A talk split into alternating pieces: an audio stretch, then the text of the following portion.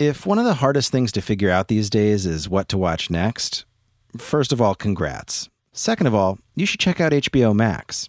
Discover something new to watch on HBO Max like Lovecraft Country, the new HBO series from Jordan Peele, Misha Green, and J.J. Abrams that's got everyone buzzing.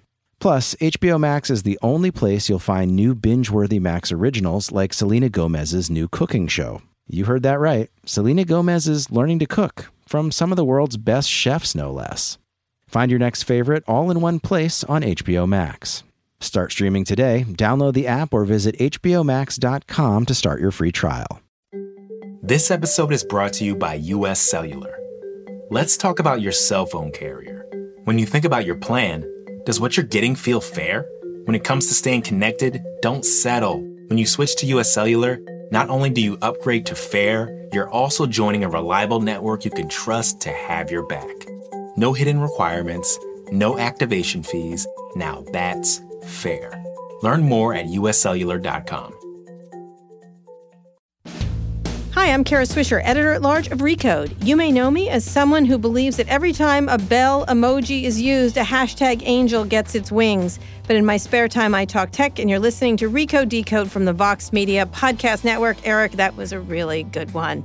Anyway, today in the red chair is Jana Messerschmidt, a partner at the venture capital firm Lightspeed. She's also the co founder of Hashtag Angels, a group of investors that came together in 2015 with the mission of getting more women on the cap tables of successful startups. Jana has also worked in business development at Netflix and Twitter, and I'm thrilled to have her here on Recode Decode. Thanks for having me. So, I want to talk a lot about a lot of things uh, because not that there's very few women venture capitalists because there's sort of more than before. Um, but I want to talk. I don't want to just focus on women things with you. I want to talk about also startups and how you think about investing and everything else. But let's get a little bit into your background because you've had a really interesting path to venture capital. Yeah, definitely. As, as, an operator, really. I often joke I started off my career as an engineer and I recently found myself working in finance. Yeah, okay. How did that so, happen? Perfect. so talk about your background so people get a sense of so your career trajectory. Yeah, so actually I grew up in a small town mm-hmm. called Manito, Illinois. Mm-hmm. Population about 1,600 people. All right. Um, in the central part of Illinois. Well, we'll try not to hold that against you, but go ahead. Do you know where Peoria, Illinois is? Not really. Okay. I'm going to Indiana this weekend with Eric Anderson, who you know from Twitter. And I I'm do. I hear you guys so are going ex- to a pop- popcorn thing. I'm just oh, whatever. So what Eric, I do for my employees. Eric and I have bonded over this many times mm-hmm. because my hometown festival is also called the Popcorn Festival. Oh, okay. so I'm glad that she's taking you there. Okay, good. You will most likely get fried Snicker bars, and I will not be eating those. But move along, Jana. All right, you're Midwestern. You come from the sim- the real Americans. I'm sorry, you're from real Americans. Yes. like as if people in California aren't real. But okay, go ahead. So, so I, you come from there, from from that part of the I world. come from there. Mm-hmm. I always had an interest in technology. Um, and I always, in particular, had an interest in gadgets. Mm-hmm. So my dad and I, we used to go to like Circuit City when it existed and Mm-hmm. Best Buy on the weekends, and we would play around with like any of the new hardware that came what, out. what got you interested in it? Just was it just in, just you I were think it was just a natural interest. And my dad, I would say, is could be described as a gadget guy. He Mm-hmm. was always into it. And so basically, like when I decided that I was going to go off to college, I was like, I want to know how computers work. I mm-hmm. want to know how gadgets work. And your dad encouraged it, which is critical. There's always anybody, any especially women that have interests in technology. It's always a parent that really pushed them towards it, or at least encouraged it, that feeling, and Yeah. not didn't discourage it. You know, I always excelled at math and science, and mm-hmm. my mom was actually my preschool teacher. Mm-hmm. She had the one preschool in our small town, and they always noticed that I liked math and science. So they're like, "You should explore this." Right. So decided to go to University of Illinois, major in computer engineering, which is focused on hardware, strictly to really serve like wanting to know how hardware and computers worked. Right. And I got there. I'll admit I was a little bit blindsided By what? Um, you know, I think growing up in a small town, um, you know, we didn't have a lot of prep to kind of go off to university Sure. and major in tough subjects. Mm-hmm. And when I started at university, pretty much everyone came in with all of these AP credits. They were coming in as sophomores or juniors. Mm-hmm. They'd already taken advanced calculus or mm-hmm. advanced like courses. Right. I didn't have any of that. Right. So I went from being, you know, the smartest kid in my class to like, oh shit, I've got a lot of catch up to do. Right. So Right. it was a little bit of a rude awakening, but it was a phenomenal experience. University of Illinois is So a great hardware. college. Why hardware versus computer engineering? Well, actually, um, computer engineering is more of a focus on hardware than software. Right. So CS is focused on software. Computer Right. engineering is hardware. Right, right. So And- why that? Um, I'd say two things. One, really wanting to understand at like the most basic component chip level Mm-hmm. how bits and bytes worked. And then number two is this computer engineering was supposedly harder than CS, Mm-hmm. and I always like a challenge. Okay. And so what did you hope to do? What was your you wanted to make what gadgets or so this is Whatever. the funny thing. Like cell I, phones? I really didn't have much of an idea of like Mm-hmm. what that career path would look like. I knew that there were a handful of like prominent chip companies like Intel and Sun Microsystems and AMD at the time, and I kind of thought I'd go and work for one of those, Right, making chips. making chips. Designing chips. Yep. Designing chips. So where did you go? So, interesting kind of like tangent is while I was in university, I had a few different job offers for a co op. Mm-hmm. Uh, one was actually with Intel to go and design chips, mm-hmm. and one was with a consulting company. Mm-hmm. And it was to be on a variety of different projects, doing everything from coding to working on pursuit teams, which basically is like trying to win new business, to working on developing um, strategies for startups. So, I ended up actually selecting consulting because I wanted the variety of Right. experience. Right, and you ended up doing that. I ended up doing that. Yep. So that's so. eh, But you didn't think you needed like a major tech job right away. Just that you thought it was important to move around. Yeah, I kind of wanted exposure to a lot of different things. And that actually opened up my eyes to wow, like you can do a lot with a technical background. It doesn't have to be that you go and code day in and day out or design chips day in and day out. You can go into product management, you can go into marketing, you can go into sales, you can go into biz dev. And then that's kind of what started my trajectory into more of the business side of tech. So were you were you cognizant of the fact there weren't there many women in hardware or software design? Really, that maybe you should move into that. Um, I don't think that I realized it until I got there. So mm-hmm. I want to say my major was maybe like two or three percent female mm-hmm. when I was there. Mm-hmm. So I often was the only woman in the room.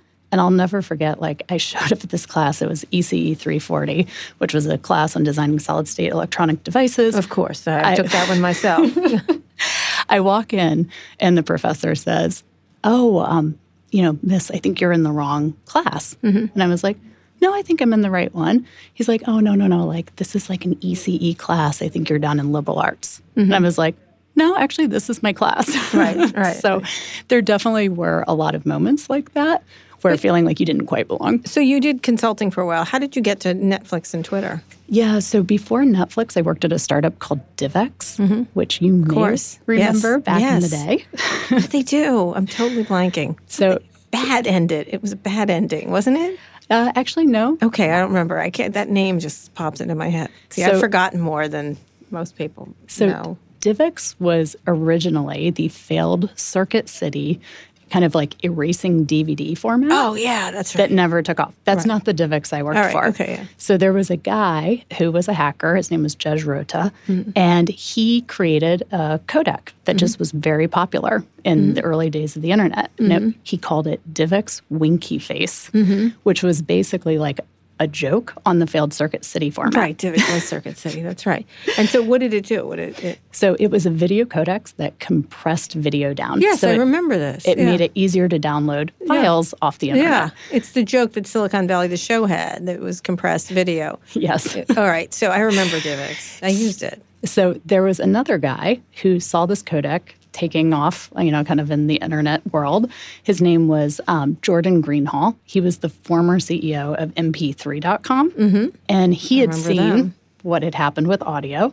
He's like, the next wave is going to be video. Right. So he tracked Gej down, and he was um, based in a small town in France.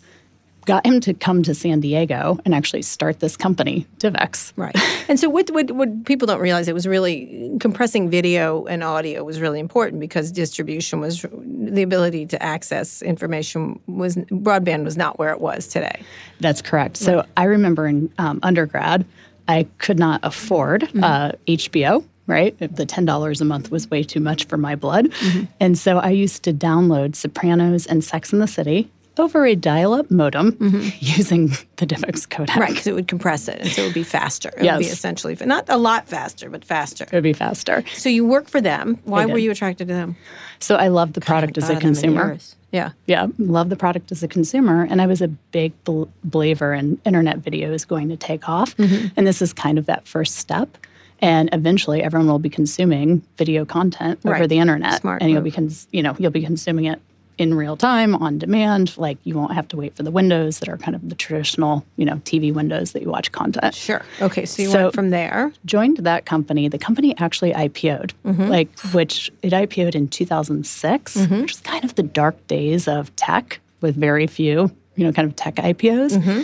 And um, you know, we created a real business model out of it. And this kind of ties back into computer engineering. We were out working with chip companies, with hardware OEMs, with mobile phone providers Mm-hmm. to license in the technology so that you could play content back on those different devices.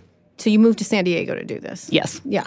And where did where did you think it would go? What was your you know because this was a it's a technology that's a transition. There's technologies that are transitions and then technologies that are here to stay. Do you know what I mean? Like it, I remember thinking a lot of these things. There were a bunch of things like DivX that were it's on its way to something that everyone's just going to have. Yeah.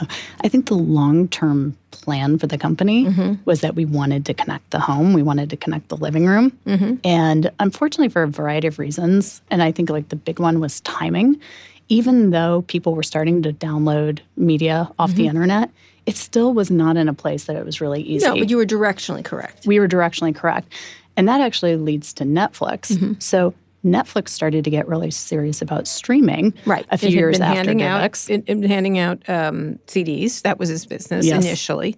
Um, I had actually Reed Hastings to a Sundance panel very early on in, in Netflix's career, and they they thought of them as the CD company. And I, he and I kept saying it's going to be something else. It's going to be streaming, and they couldn't. And it's going to be critically important. And they, he, the crowd at Sundance, which was obviously the big film festival, could not understand what he was saying. I had him there, the head of Hulu. Jason Kilar Yep. and Chad Hurley, the head of YouTube. And we kept saying this to this group. And it was really interesting because directionally that was right where it was going. It was just the CDs were the bridge technology.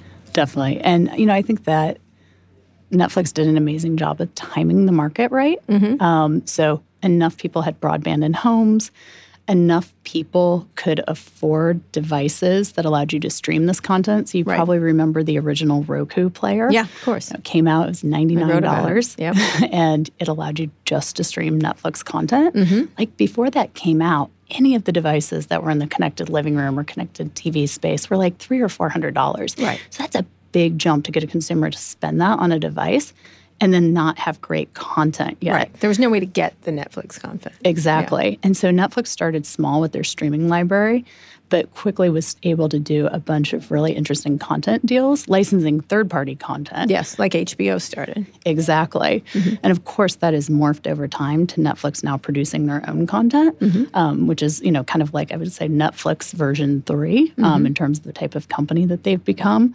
But back in those early days, like it was just a huge, huge win for consumers to be able to access great content cheaply. So why did you go there? How did you get there? Yeah, so they recruited a few of us out of DivX. Do you know um, Bill Holmes? No. So he's the chief business officer. He's still there.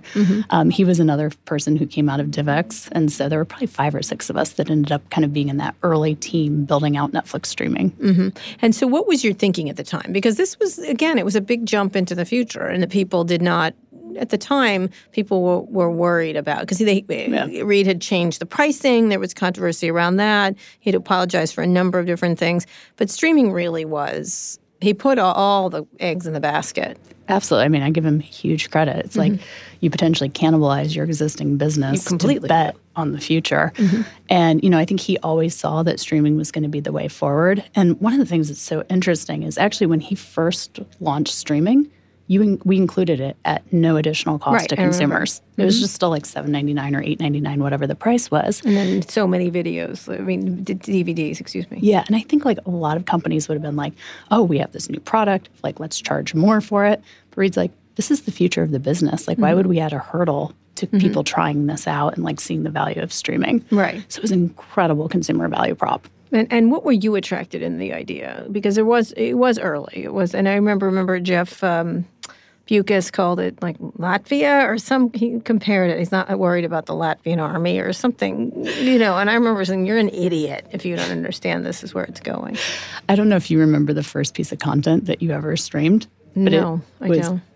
So the first thing that I ever streamed was actually The Doors Um, And it, or sorry, not the Doors, um, the Talking Heads documentary. Oh, okay. And it had been in my Netflix queue. Remember when you used to have Mm-hmm. Yeah, queues? sure. And there would always be like content that would take five months to get because they didn't have enough DVDs. And so Mm-hmm. Right. it took a long time to get it.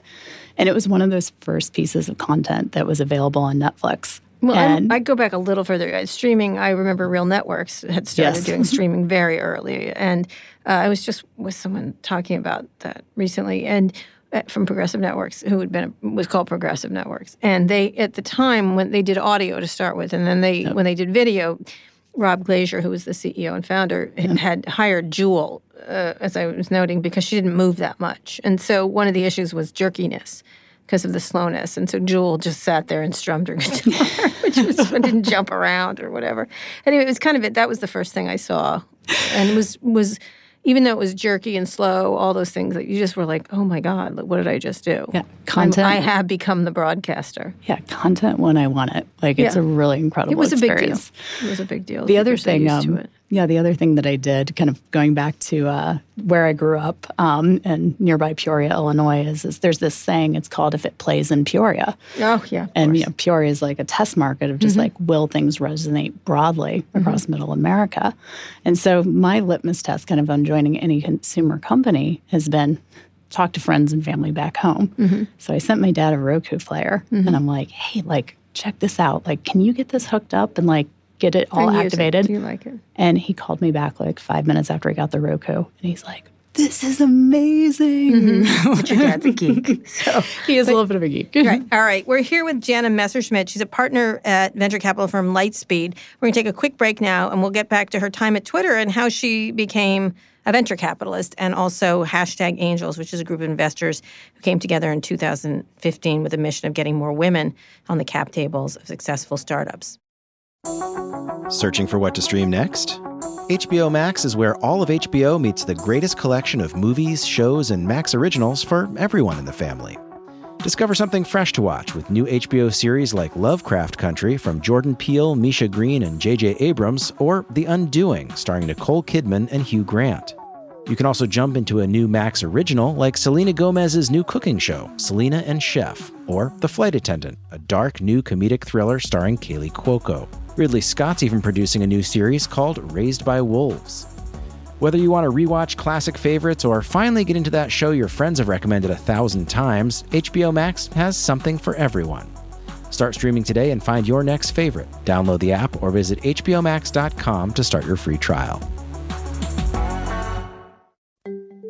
If you're an early adopter, you get that your devices and your connections need to be fast and help make your life better. But you might be forgetting one thing tech should be fair too. Fairness isn't a new idea, but it is to wireless. That's where US Cellular comes in. At US Cellular, people come first. And that means a fast, reliable connection with no hidden requirements and no activation fees. They'll even pay you back for unused data. When you upgrade to US Cellular, you upgrade to fair. Learn more at uscellular.com. We're here with Jana Messerschmidt. She's a partner at venture capital firm Lightspeed. She's done a number of other things. We were just talking about her time at Netflix, which is one of the key things of being a great venture capitalist, I think, is being an operator. And she's been she's worked at a number of companies. So you went from Netflix to Twitter. How did that happen? So you were at Netflix when they made the transition to streaming, which was the most important thing that they did, I think. Yes, definitely. You know, I mean, I was not looking at leaving Netflix. I'm mm-hmm. sure you've read a bunch about the Netflix culture. Yes, the, the, um, the, I read. I was there when it was happening, and I've had Patty McCord on, and Yeah, I mean, Patty is incredible. Both she and Reed had worked together at Reed's prior company. And so, you know, they were kind of like in their second um, company and really decided from the very early stages to put a lot of focus on culture. And that manifested in so many ways. Um, you know, I think first, like, there was such an attention to bringing in great talent, but also maintaining a really high talent bar. And then setting up an organization that didn't have a bunch of bureaucracy, it didn't have a bunch of like unnecessary process it's culty too. It's a little culty. you know, I loved it. Yeah. Um, you know, I Who doesn't love a cult? I personally found it to be one of. I mean, Yeah, they're very probably- clear about their culture. It was really important. that People that worked there understood the d- direction and vision of a company. Yeah, and I think like real true empowerment. So I've used this example before, but um, you know, I had just joined the company. I'd only been there for a few months. I was working on this first deal. I was ready to get it signed, but I was not a C level at the company. Mm-hmm. And so I remember going to one of my colleagues and being like, who can sign this deal that I've just done? And he looked at me and he's like, Well, you can, of course. And I was like, Well, what do you mean? Mm-hmm. He's like, do you stand by what's there? Do you mm-hmm. stand mm-hmm. by your what work? What was the deal? It was a deal with a consumer electronics company to mm-hmm. get streaming built into products. Mm-hmm. And I was like, oh, wow, like I'm completely responsible. I'm mm-hmm. completely autonomous. Like there's no right. checks. Like, right. and it really encouraged people to do their best work. So right. Netflix's whole philosophy is like, give people context, mm-hmm. give them like the broad goals of like what we're trying to accomplish, what metrics we need to hit, and then, and then get out them. of their way. Right. That's and that like really helps with retention of top talent, attracting top talent. Because at the end of the day, people just want to do their best work. Sure. Most people, not everybody. so you were doing this, but Twitter. This was 2010. 10. So um, I met Dick Costolo mm-hmm. at a conference. He had taken over from Evan, who had taken over from Jack. So actually, when I first met him, he was still the COO. Mm-hmm. And he's like, You've got to come in and talk to us. Like, you know, it would be great to get you on board. Mm-hmm. And I remember kind of hesitating because, like, I used the product a little bit, mm-hmm. but I didn't love the consumer product mm-hmm. yet. I mostly used it to check traffic. Right. Driving okay. down to Los Gatos. okay. All right. That makes sense. And so I was like, you know what? And you would love Netflix. I had loved Netflix, mm-hmm. like still like one of the most used apps on my phone. Um, and so anyway, so I was like, you know what? I'll go in, I'll meet the founders, I'll meet, you know, kind of some of the early team and just like try to understand like what could Twitter become. And after those first few conversations, I was absolutely hooked on the broad vision, mm-hmm. which is like anybody in the world can have a voice and anybody in the world can communicate with each other in real time, in public. Like, that is such a powerful idea and powerful concept. And so, after a series of conversations and negotiations, I decided to join. Right. And you did business development. I did business development. Um, and what so, was the goal then? Because things have changed rather dramatically at Twitter. So that many times. At that point, we were focused on just growth, growth, growth. Mm-hmm. So we were doing lots of interesting deals with mobile companies around trying to get Twitter distributed broadly through carriers, through operating system partners, and through OEMs.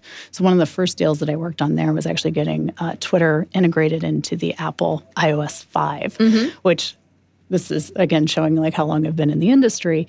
But back then, like iOS was a completely closed operating system. Mm-hmm. And so you had to do kind of these like unique integrations with right. Apple to be able to do just basic things like tweeting and sharing from different apps across the phone. Right. And so it was this huge kind of like monumental moment in Twitter's, um, you know, kind of putting us on the map.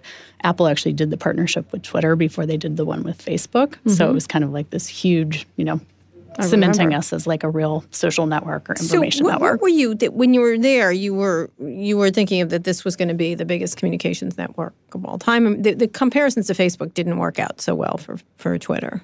Yeah, I mean, they're really different products. Mm-hmm. I mean, as I'm sure you know, mm-hmm. in terms of the value and the use that you get out of them. And I think that's probably one of the early mistakes was like we did a lot of the same metrics as Facebook. Mm-hmm. So then we were always measured and compared against Facebook, even though the products and the value that it brought to consumers was really different. Mm-hmm. So you spent a lot of time there during those years when there was heavy growth, a lot of heavy criticism too, yes. the ups and downs of it.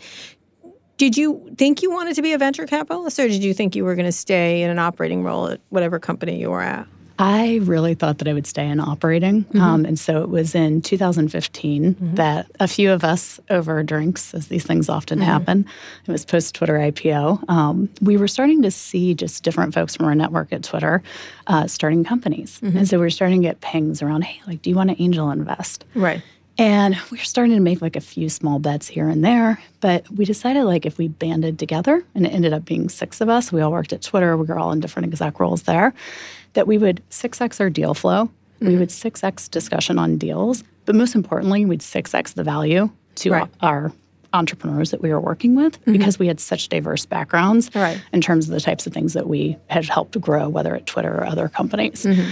And so, in typical Silicon Valley fashion, we threw up a blog post. we mm-hmm. said, we're open for business. Mm-hmm. We're hashtag angels. We're an angel investing collective, and we want to work with great entrepreneurs. Mm-hmm. And that's all you need to do in But it Silicon was Valley. all it was different. well, it was different. You were all women, right? Correct. we are all women. So, what yes. was that a thought process that you wanted to invest in more women-focused companies, or because you know most men just invest wherever they feel like it's often with other men. Yeah, course. it was kind of interesting. So a lot of folks in the media reached out and they're like, "Oh my gosh, like you're all women. Are you going to only invest in women?" Mm-hmm. Well, it's unusual. It's like saying, "Oh my God, it's a unicorn." Yes. so we basically said like we're going to be the best investors possible and we'll share, you know, any diversity statistics with you once we have those numbers. And so now I can say almost 5 years later, we've invested in more than 100 companies and 40% of our companies have a female founder or female CEO. But was that the thinking? I mean, I know it's interesting because I think the, there is an extra burden on women executives to be women friendly. You know what I mean? Like, is it, it's you have to just. But when you were thinking of hashtag Angels, were you conceiving it as a as a woman focused thing? I mean, definitely the six of us happen to be women. Right. And we realized that not a lot of female founders were getting funding. And so we definitely thought Mm-hmm. So as an opportunity. we saw it as an opportunity. And I will say, we see a lot of female founder deal flow because we all happen to be women and people have noticed that about the group. So I think that definitely helps in terms of like how many companies that we're able to back um, because the deal flow is we see a lot of female founder deals. Why don't they get as much funding? Why do these women founders not get as much funding or have more difficulty? Everyone tells the exact same story. Yeah. I They mean, can't all suck. Like that's what I, you know, like they can't all be worse, quantumly worse than the series of white guys that keep getting So funded. here's one of the interesting things that I've realized since coming into venture is I mean it's so subjective, right? Mm-hmm. Especially when you're doing like pre-seed seed, series A, some series B, like there's just not much data to evaluate. No, they make things up. So you end up having to come to like personal conviction and personal excitement about companies. Mm-hmm. And so not to generalize, but you know, is a man maybe going to be as excited about a company that a woman has started, maybe it's a woman specific product, you know, he just may not feel that same level of excitement or conviction. And there's Um, more male venture capital. and of course, historically, it's been you know almost all predominantly male. Mm-hmm. That's obviously starting to shift, and you're starting to see you know more female founders getting mm-hmm. funded. But it's more than that. It can't be that they're stupid. I think that's the they're stupid argument, right? they, they just can't they can't see it. Or I mean, you should be able to understand people's lives, Yeah. no matter who you are. But talk a little bit about that because that would think that you. I mean, I've talked to not just uh, funding women, but like Steve Case and Mark Cuban about funding lots of different people in different parts of the country. That that people in other parts of the country don't get funded. People of color don't get funded. People from different backgrounds don't get funded. Like it's you know certain category areas don't get funded. Ag tech, uh, you know what I mean? That's starting. When you look at that, how do you think about that? I want to get into your job at Lightspeed too. Like what what's broken about venture capitalists that that's what ha- is there just so much deal flow that it doesn't matter that they don't have to be interesting or or be interested So I think one of the hardest things about investing, um, and granted, I've been doing it for like five years, so I'm still early in Right. my investing career. sure that's all right you know you're so nice to say that most men wouldn't do that. yeah. i can do it It takes 10 years mm-hmm. to really get feedback on, on what you've done on what you've done. Right. And so, in lieu of feedback, people look for other signals. And so, whether it's pattern matching mm-hmm. of who's been successful before, okay, I'm going to back this type of person to answer, you know, some of your earlier questions, or sometimes, and I see this a lot in the industry, it's who else is looking at this deal? Who else is on the cap table? Who else is investing? So there's a lot of groupthink in the industry Mm-hmm. where it's like, you know, if people hear that Lightspeed is looking at something, it's like, er, like everyone Right. takes notice, like, Right. well, we should go look at that Right, too. Or yeah. if Sequoia is looking at something. well it's popularity it's sort of the popularity contest Yeah. And so you end up having just a disproportionate amount of attention kind of going to like a handful of companies. They're super competitive. You see crazy valuations that are happening um, in the industry because there is a lot of groupthink. So differentiate between what you were doing with Angel. So you started to do investing while you were an executive, an operational executive. Yep. Yeah. So the way hashtag Angels was set up was that it's a collective. So we each got So to write early stage. early stage, So small checks, like how much? So on average, 25K Right. per person into a deal. Sometimes we go larger, sometimes we go smaller. Also depends on round dynamics of how much capital you can get into companies because a lot of there's a lot of capital, as I'm sure you've heard. So a lot of rounds get oversubscribed really quickly. But um, the way that we would typically work is, is one of us would hear about an opportunity. We would ask the founder, hey, you know, as you probably know, I'm part of hashtag angels. Do you mind if I share the deal mm-hmm. flow with the other five women in the group? Like 99% of the time, they're like, absolutely. Like, I want all of that operating experience. So we'd bring it back to the group and say, hey, like, I'm going to invest. Like, here's why. And then some folks would say, like, yes, I want to invest. Some would say no. Some would just be really busy because we're all operators. And then we would end up making investments. So a little bit different than being part of a venture fund where you're mm-hmm. writing much larger checks, you're getting partnership consensus, you're taking board seats. It's just a very different type of investing. All right. And so you were doing this and you would all have to agree on an on a no. No, like each of us had our own check writing ability. Right. In hashtag angels. But that the deal flow would come together. Did you tend to invest together? So there are probably I'd have to look at the data, maybe like eight companies where all six of us have invested out of that mm-hmm. 100 ish that we've done. And then there's another tranche where maybe four or five of us have invested. And then there's stuff so like why some. be together at all? I mean, what was what's the point of of a group like this? First and foremost, it really is about founders. So even if I've backed a company, so I'll give a good example. Mm-hmm. I backed a company called Cameo, mm-hmm. um, which is a really interesting platform. It's a marketplace that matches celebrities with people who want personalized video shout outs from them. Right. They're growing like crazy. Um, and so crazy. it's super interested. Sad. It's the new digital selfie. I know. It's just I don't know. Has anybody sent you a cameo yet? I hope not. okay, we got to remedy that. Actually, you know what? Sean Hayes is a friend of mine. He's on Will and Grace, and he did it by himself, and I didn't pay a dime for it. He had, he had him say hello, then the guy who plays Will said hello, and then Debra Messing was like, who's Kara Swisher? And that was my favorite thing. So that was my entire cameo that I got. Thank you, Sean Hayes, for that. I have to say, um, Kathy Griffin sends me mean videos sometimes, but I just enjoy those. See, those you're so popular, you don't even need I to pay. Guess. Yeah, that's true. um, but really incredible platform. But they had an instance where um, some right wing kind of like Nazi trolls hijacked Brett Favre mm-hmm. and had him saying some really terrible kind of coded language in oh, cameos. Oh, no. And then they were sharing them on Reddit and YouTube oh, no. and things. And, you know, Brett Favre had no idea. Yeah. And so as soon as that happened, um, I put the founder of Cameo in contact with Vijay Gadde, who's okay. the chief legal officer who runs, you know, policy. Who knows from neo-Nazi trolls. Yeah. Yes, from her, you know, nine years or whatever yeah. it's been at Twitter. And so even though she hadn't personally invested in the company, she's like, let me jump on the phone with them, let me share some best practices, like all these things, you know, kind of that we've learned along the way. So that's the real value of the group mm-hmm. is you get to tap into all six of us and we really do try to help out each other's portfolio companies, even mm-hmm. if not everyone is Why invested. Why not start a firm? you know, it might be something that we'll consider. Um, right. You know, I think like angel investing is still really different mm-hmm. than venture investing. You know, investing personal capital versus having accountability to Other LPs OPMs, yeah. is like really different. Also, round dynamics are really different. So, right. getting, you know, maybe it's like a few hundred K from all of us into a round, that's like one thing going out leading or co-leading around that's a different thing to get to ownership requirements to be able to return a fund. All right. When we're talking here with jana messerschmidt we're going to talk about her venture capital career and how she looks at it going forward when we get back. Support for this podcast comes from state farm. With surprisingly great rates state farm is the real deal when it comes to home and car insurance. State farm agents are in your neighborhood ready to help personalize your insurance and you can manage your coverage, pay your bill, or even file a claim right from your phone with the State Farm mobile app.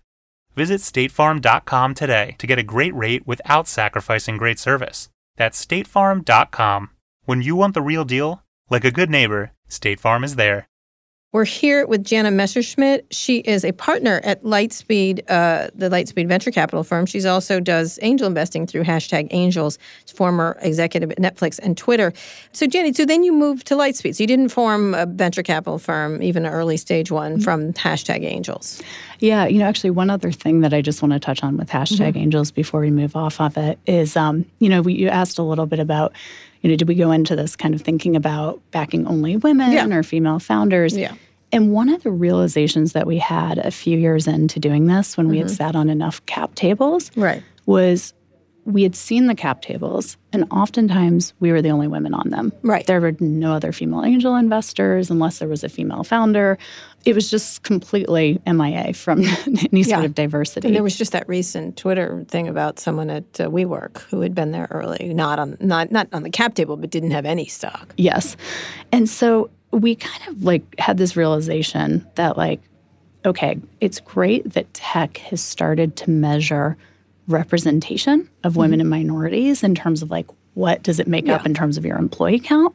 That's a great start, and it's mm-hmm. really important in terms of like how products and policies are developed. Presumably, because it's always jack shit, jack shit, jack shit every year. But go ahead. Sure. So that's Presumably. that's step one. Mm-hmm. But really, like the biggest metric that matters in the valley Money. is money, right? It's the power, it's the wealth, it's the you know dynamics that are 100%. generated from this wealth that's created from successful companies. Mm-hmm. And so we're like, put out a call to action to the industry. We called it hashtag the gap table mm-hmm. instead of the cap table. Got it. Clever, Jana. And we basically said, you know, we think that even though women make up roughly a third of employees in tech now, we think that they hold far less equity. Oh, absolutely. And so we put out this blog post, call to action, start measuring this. And then Henry Ward, um, who's the CEO of Carta, he reached out to us immediately and he's like, I have your data. He's like, Do you guys want to do a project together? And we're like, Absolutely. So we ended up working with his data science team. Explain what Carta does. Oh, so uh, Carta is a software tool that allows companies to manage their equity digitally. So before Carta, It's a really interesting company. if you I have some friends who work there. Yes. I'm um, also an investor, both Mm-hmm. with hashtag angels as well as uh, Lightspeed as an investor as well. But you know, before Carta, you basically had paper stock certificates. I Mm-hmm. still have some of these from like my first like year or two of angel investing, and Carta has basically digitized all of that, and they have Right. Mm-hmm. like a huge vision of how they're going to like completely disrupt mm-hmm. private markets, which is super fascinating.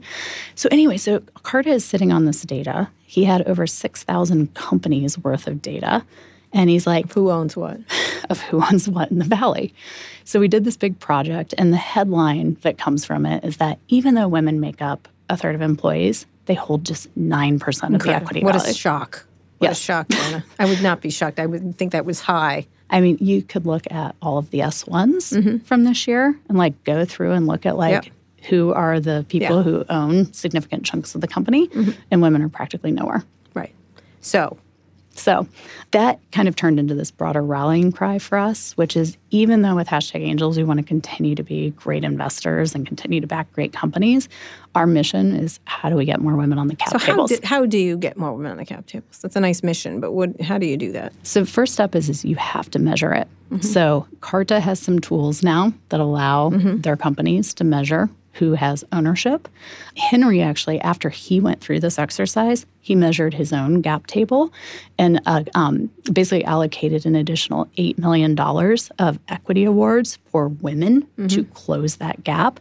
He's also been very public around wanting to hire more female executives as well as more female board members. Because it's not enough board members, not enough executives. So if you look at the cap table, it's primarily for The C-suite. groups Right. that have the majority of equity. Right. It's founders, it's early employees, which those skew engineers, um, because those are the pe- first people building the company. It's executives, and then it's your investors. Right. Those are the people who take up the big chunks of the cap table. And behind investors, you know, there's obviously individual investors, and there's venture investors, and then behind the venture investors, there's LPs, Right. which is like a whole other ball of wax to get into. But you have to start getting representation of more female founders, more early engineers and early employees, and then also more female executives. Like that's how you start to close that gap. Mm-hmm. And you have to be able to measure it. So Carta is one example of a company that's doing this. Mm-hmm. Another company that we backed at hashtag Angels is a company called Compass, mm-hmm. Comp as a service, not the real estate Got it. play. Got it. Yeah. Um, it's actually these two female founders. One sold her last company to Facebook, another sold her last company to StubHub, but they're creating compensation analytics and planning tools with diversity well, and inclusion people don't built know in. is what they don't. You you intuitively know it, but you don't see it measured or, or in, understand the impact of it. When you do Exactly. And I think when you look at the impact, like when you look at all the downstream impacts of the wealth that's generated in the valley, the people who are the billionaires or the hundreds of billionaires, they're the ones who are in the privileged position to go start the next venture funds. Right. They're the ones Or who are investing. Yeah. to start their next companies, mm-hmm. self funded so that they own as much of it as possible. They're the ones who get to choose what philanthropic endeavors that they want mm-hmm. to give to, what political campaigns they want to give to. And like women just don't have a seat at that table at all. So the policies, politics, philanthropies that are being shaped, like women are just far underrepresented. So measuring it is the first step, but how do you change that?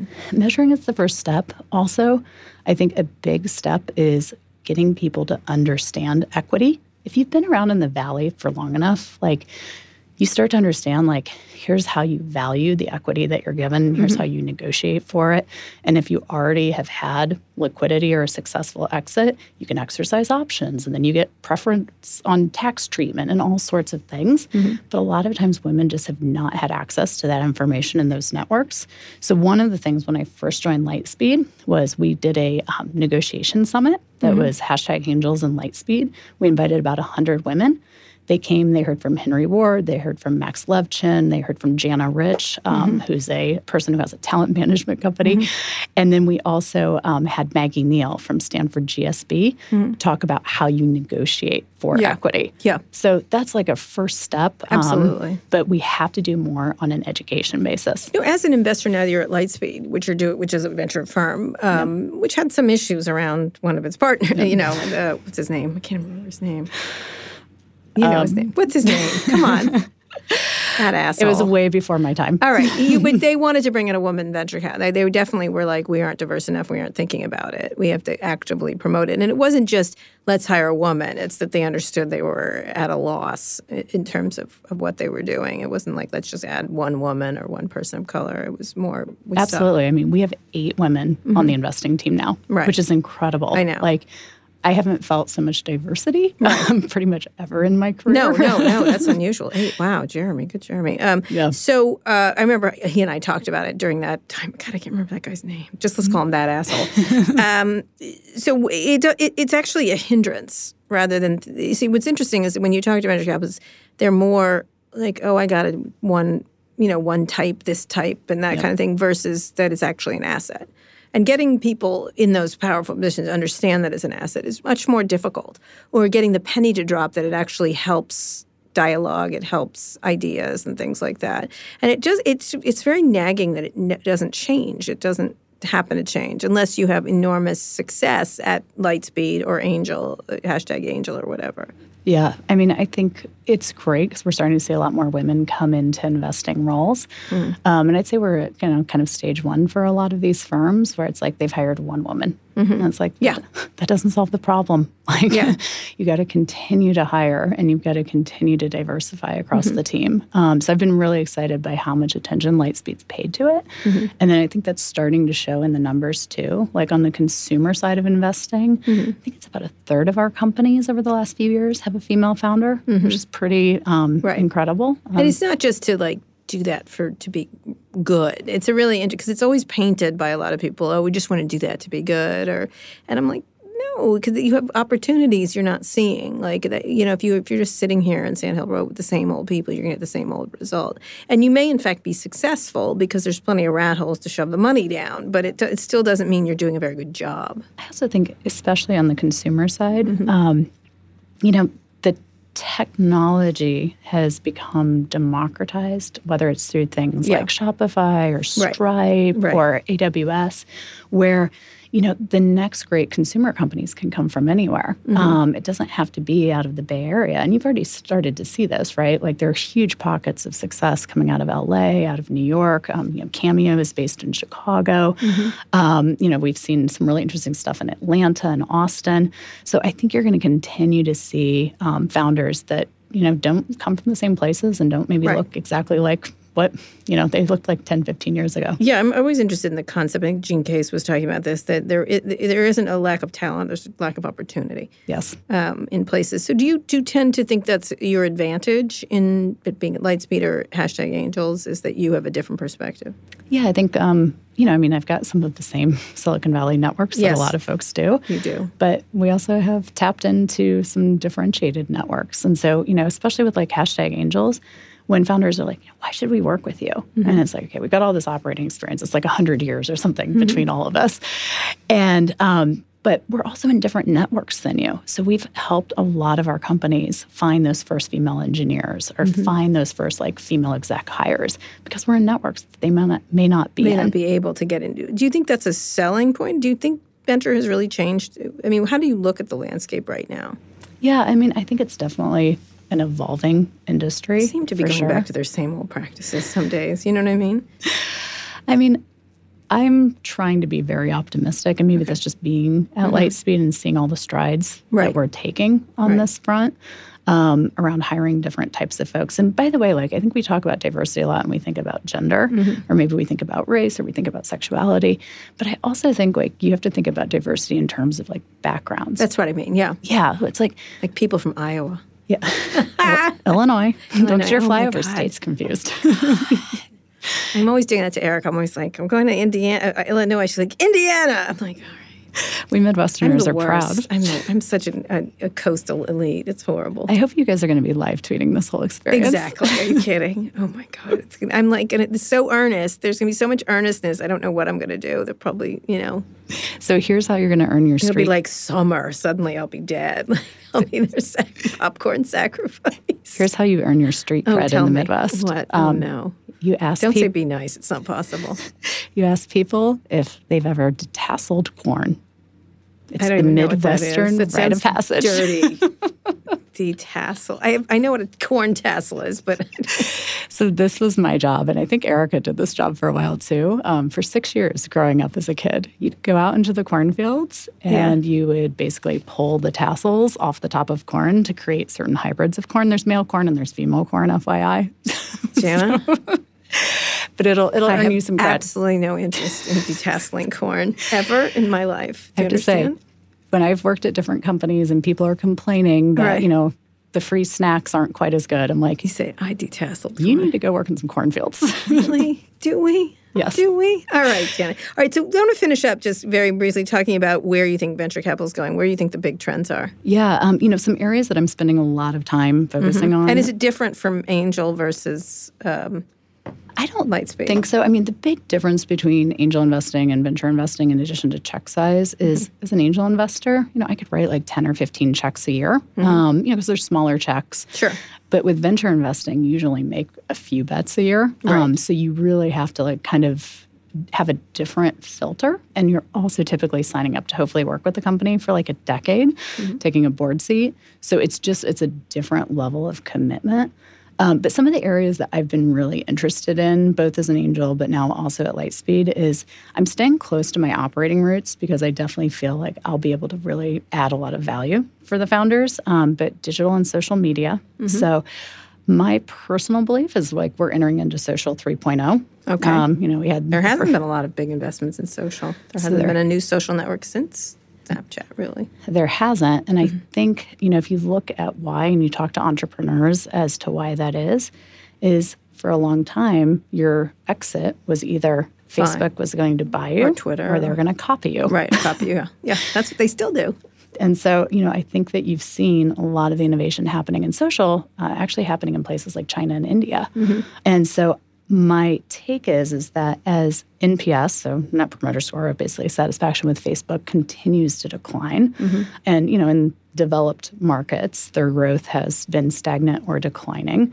You're going to see more of an opportunity for um, entrepreneurs to come in and kind of create the next wave of social because Facebook's not quite the dominant force that it once was. Oh, that's a big call, Jana Mr. I know. Schmidt. All right, what else? So that's I like your guts there. that's definitely one area that I'm spending time in. Mm-hmm. Um, and I've made a few investments at Lightspeed so far, Mm-hmm. um, and two of the three I've made have been kind of in that space.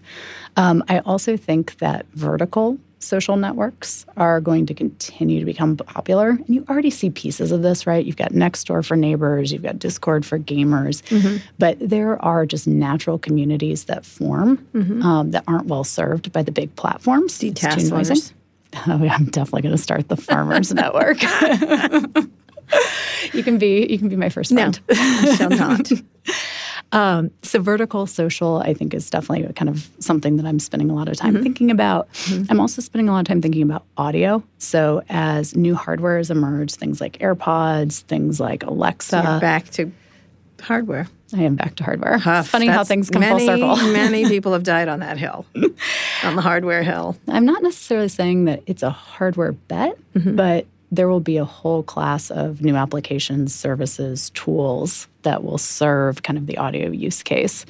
And as you move to a world where audio is potentially always on, I mean, when I walked in today, like you had your AirPods in, Yes. like you now have the ability to be in somebody's ear at any given moment. Right, um, absolutely. Which is a pretty It's like cool, that movie Her. Do you remember that movie? Her? Yes.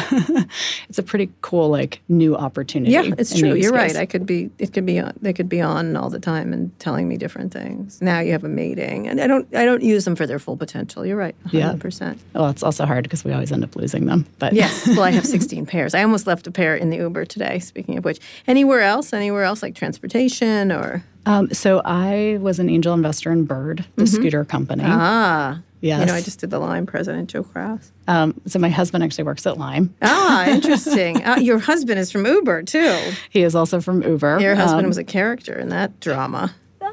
minor role. Minor role. Yeah, yeah. yeah. He managed to escape unscathed. I don't know how, but there I did. Not read the Super Pumped book Yeah, yet. we just had Mike Isaac in to, earlier this morning to talk about it. Yes. Um, so my husband and I were talking about this last night. It might go the way of hatching Twitter. It Right. took me a few years post leaving Twitter to Oh, read right. Hatching Twitter. Right. This So one's better. Super I Pumped think. might I be love the same. Nick Bilton, but this one's more in the. You'll like. You should read it. Yeah. I Yeah. Got to give myself a So you're in. Bird and your husband works at Lime. I love it. What a Silicon Valley story. Wait, tell me about that space really quickly because you know I love it. I love the scooter business. Yeah, I actually I listened to your Joe Kraus um, I love the interview. scooter business. I'll I- have Bird guy in. Yeah, Travis is great. Um, Yeah. You know, he's got a ton of I have a problem with people named Travis for, for post traumatic stress from Kalanick, but go ahead. TVZ versus TK. Whatever.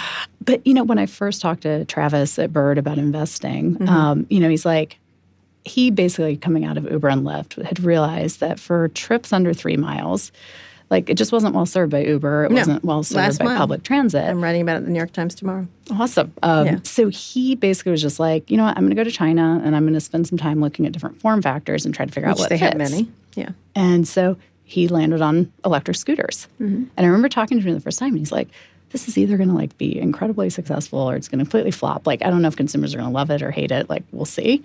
And it's like when you have that first experience on a scooter, Yeah. it's so freaking magical. Agreed. agreed. Agreed. Agreed. you want to share it on social media. It's Like, fascinating. you know, there's a, it's you either love it, which most people who use it do, or you hate it, and then you're a reporter who wants to write about them lying all over the streets. But you can't combine the two. Like, they're- if I'm sick of those stories, I'm like, you know what? They'll work it out, like just like they did with Uber, just like they did with Lyft. And whether it's a, and to me, it's a better business. Like, it actually is a better business than it, there's no driver, there's, no driver. complications. The big issues are safety uh, whether there's bike lanes in cities, which changes the equation, and whether you can get helmets on people. Like it's, that's in the safety Yep. bucket, and then figuring out sort of how to how to build a better piece of hardware to be able to withstand potholes and, and things like that. But safety is the principal problem, and then there's a few others that are you know city regulatory kind of stuff. But it seems inevitable that these last mile. I've, in Los Angeles, I just saw those tiny little bikes, those motorized bikes, Wheels. wheels, which is really interesting. I'm not sure. I didn't get on one yet.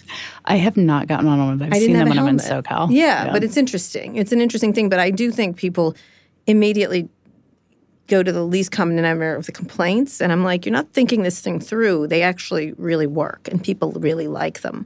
yeah. And Have the you, question is, have what- you been on a one wheel yet? what's a one wheel? Oh, those things. No, I'm not doing those. I'm too old.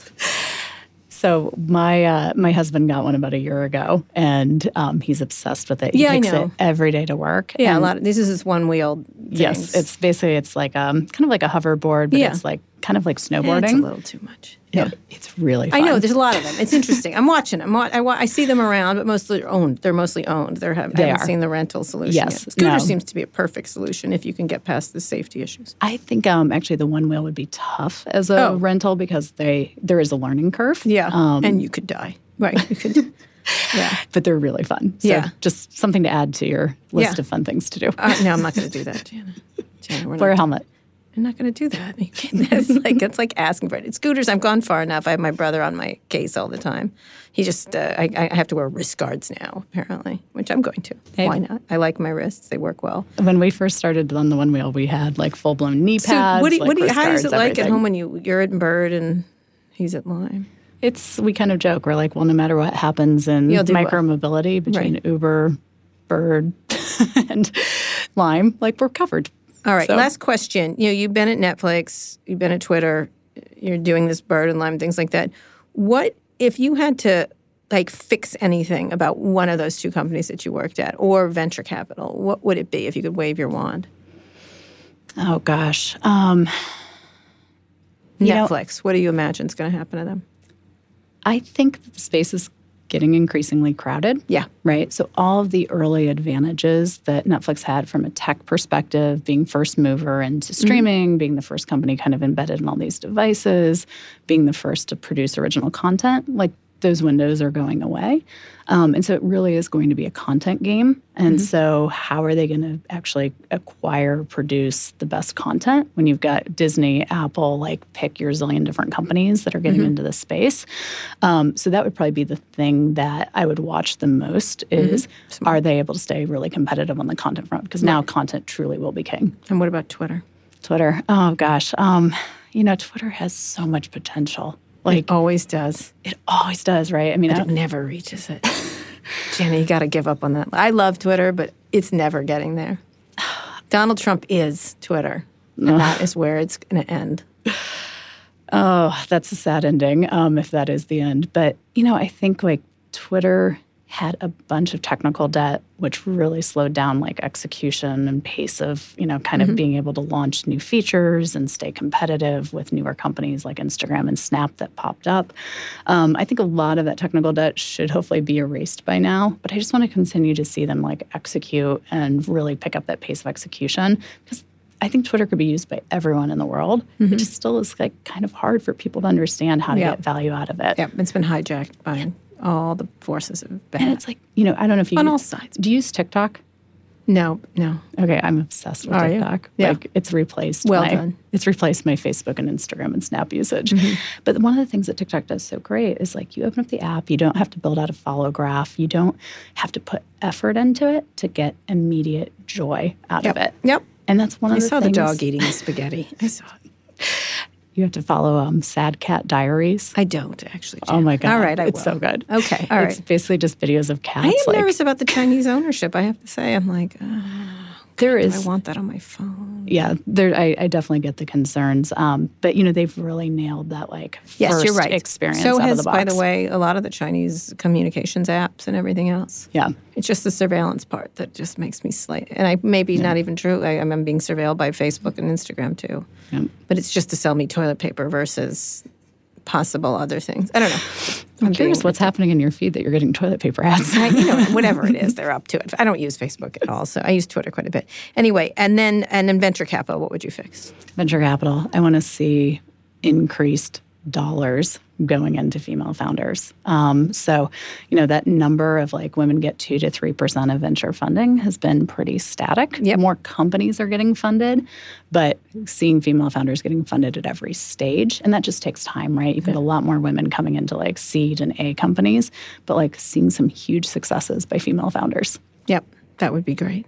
Anyway, Jenna, this has been fascinating. Mm. Thank you so much. Thanks for having me on. on the show. And I'm not going to get on the one-wheeled bike thing, but good luck, Dave. Good luck in Indiana. Yeah, thank you. So don't even don't. You know it's going to be a disaster. Anyway, you can, could be an international incident or a national incident. anyway, you can follow me on Twitter at Kara Swisher. My executive producer is Erica Anderson of Indiana.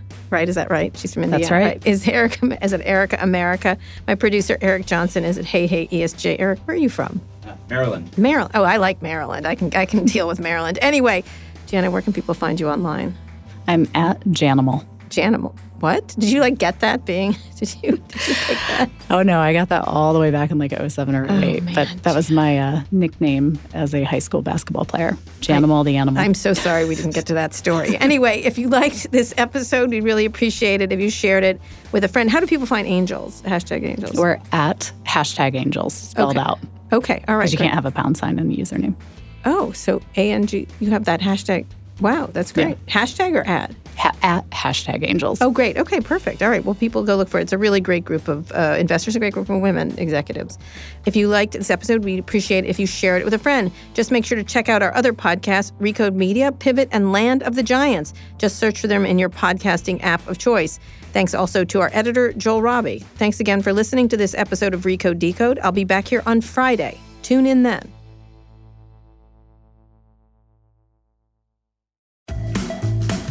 HBO Max brings all of HBO to your fingertips, plus an epic list of new Max originals. Whether you're into animation, classic movies, or binge worthy series, HBO Max's suggested collections are curated by real humans, not robots, so you find the right thing to watch every time. With thousands of options for you and the family to choose from, it's the streaming platform of your dreams. HBO Max, where HBO meets so much more. Start streaming now at HBOMax.com.